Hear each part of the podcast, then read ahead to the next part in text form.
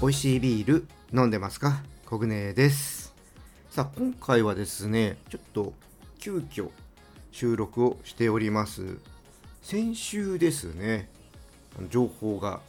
まあ、私が初めて掴んでおまだちょっとビール出てくるのかっていうのがねありました。それがですね、今回紹介する、ま、札幌ビールからですね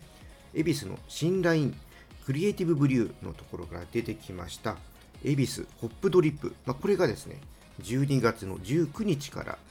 セブンアイグループ、まあ、各社、えー、お酒の、ね、取り扱っている店舗で、まあ、数量限定で発売になりました。これを今日はねちょっと飲んでね感想の方をお伝えしていこうと思います、まあ、急にねちょっと情報が出てきたのでわっともうびっくりしてちょっとね収録の 日を改めてね今撮ってるんですけどもまあ、恵比寿のねこのブランドホップのシリーズ、まあ、去年からね始まっているんですけども、まあ、ちょっとね今回はどんな感じなのか楽しみです。この後ね商品の紹介をして感想をね伝えていきたいと思いますのでよかったら参考にしてください。それでは始めていきましょう。ビアコイオープンです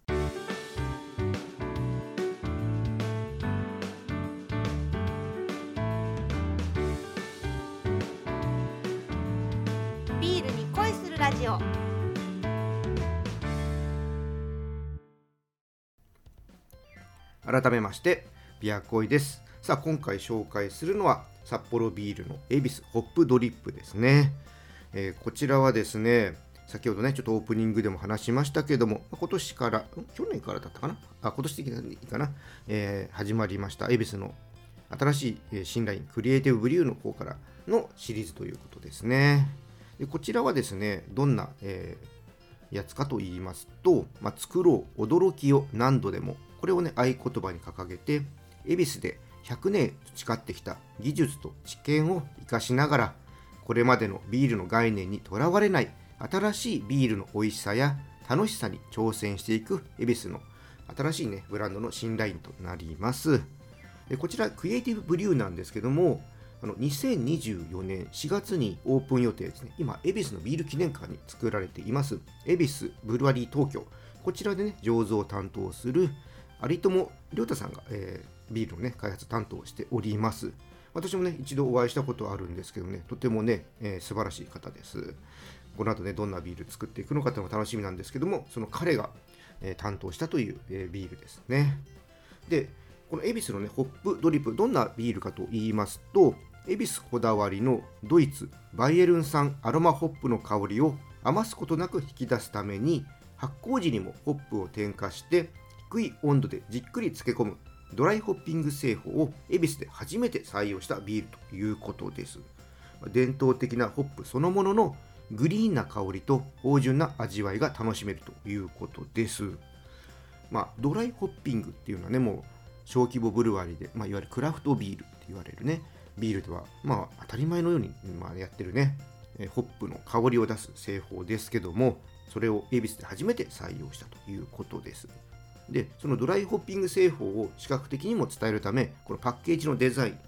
えこちらですねホップをじっくり漬け込むイメージのイラストを表現しています。見るとね確かにこのホップがこう液体にね、えー、使ってる、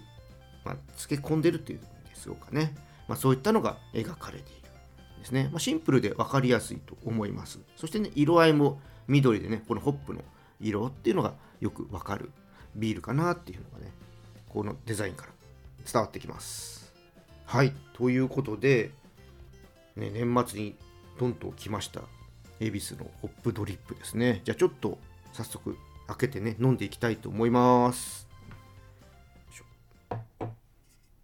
楽しみですね。じゃあ、ついでいきます。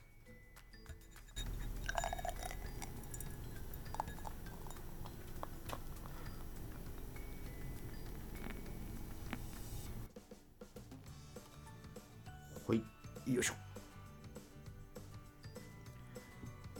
はいついでみました。色はですねもうもう普通の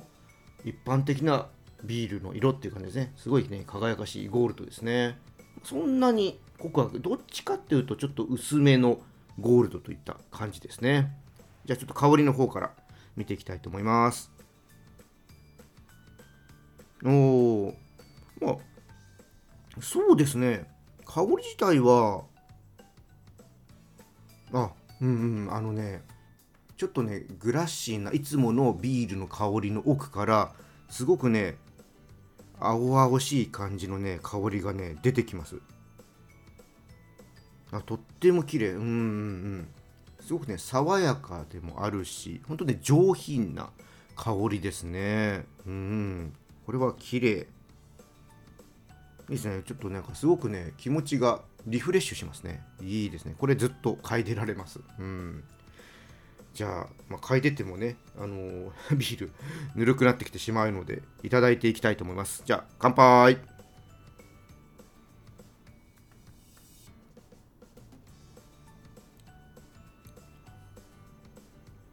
あうまい。これは美味しい。うん。もうね私好みですね。あの飲んでねちょっとするとこのホップのねすごくクリーンなねフレーバーがねふーっとね鼻の方に抜けてくんですよ。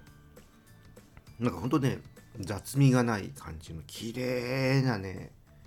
香りがねあ香りがフレーバーがねうん鼻の方に行きますね。で今こう話してると、あ、あとはねビールらしいこのモルトの甘い感じと苦味ホップのね苦味っていうのがじわじわと口の中で広がっていくっていう感じででもねとってもねさっぱりしてる印象です。うん。これはね大好き。もう一口いただきます。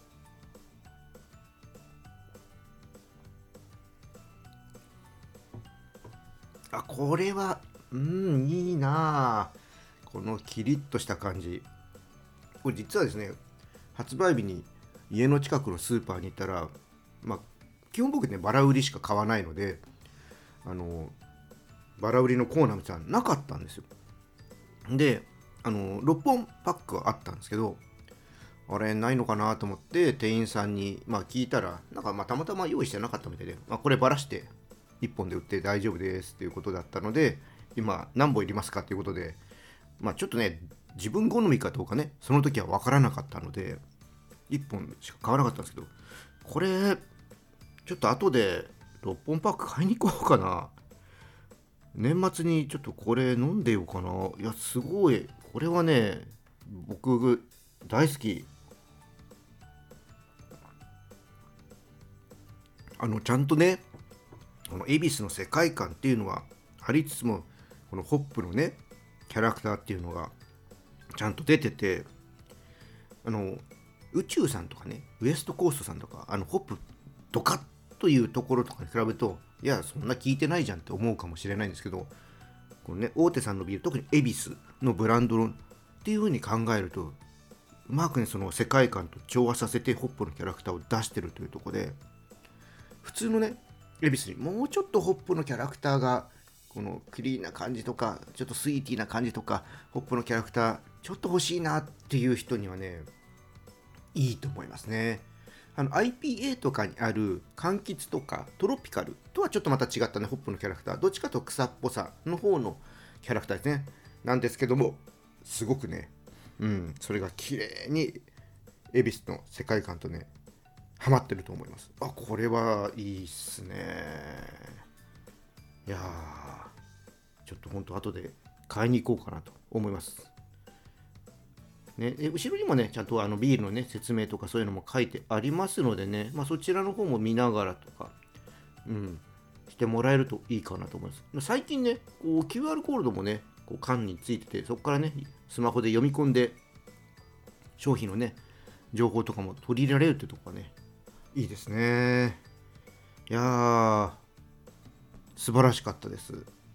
ぜひね、皆さんも、恵比寿のね、ホップドリップ、ちょっとね、飲んでいただきたいなと思います。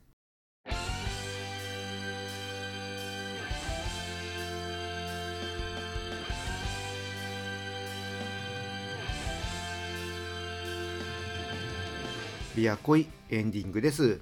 この恵比寿ホップドリップなんですけども、まあ、オープニングでもちょっと話しましたけども、セブンアイグループで限定のねビールとなっております。セブンイレブンさんですとか伊東洋華堂さんですとか、まあ、そういったところでお酒取り扱ってるお店ですね。に行っていただくと手に入ると思いますのでねぜひ飲んでみてください。年末のね一本に加えてもらえると嬉しいです。はいじゃあね今日はこの辺りで終わりにしていきたいと思います。このチャンネルではリスナーさんからの感想や質問リクエストお待ちしております。気軽にねコメントとかレターで送ってください。また今日の配信が良かったらぜひいいねとフォローそして SNS でチャンネルのシェアよろしくお願いします。それでは皆さんお酒は適量を守って健康的に飲んで楽しいビールライフを過ごしましょう。二十歳になっていない人は飲んじゃダメだからね。お相手はビールに恋するラジオパーソナリティコグネでした。それではまた次回も一緒にビールに恋しましょう。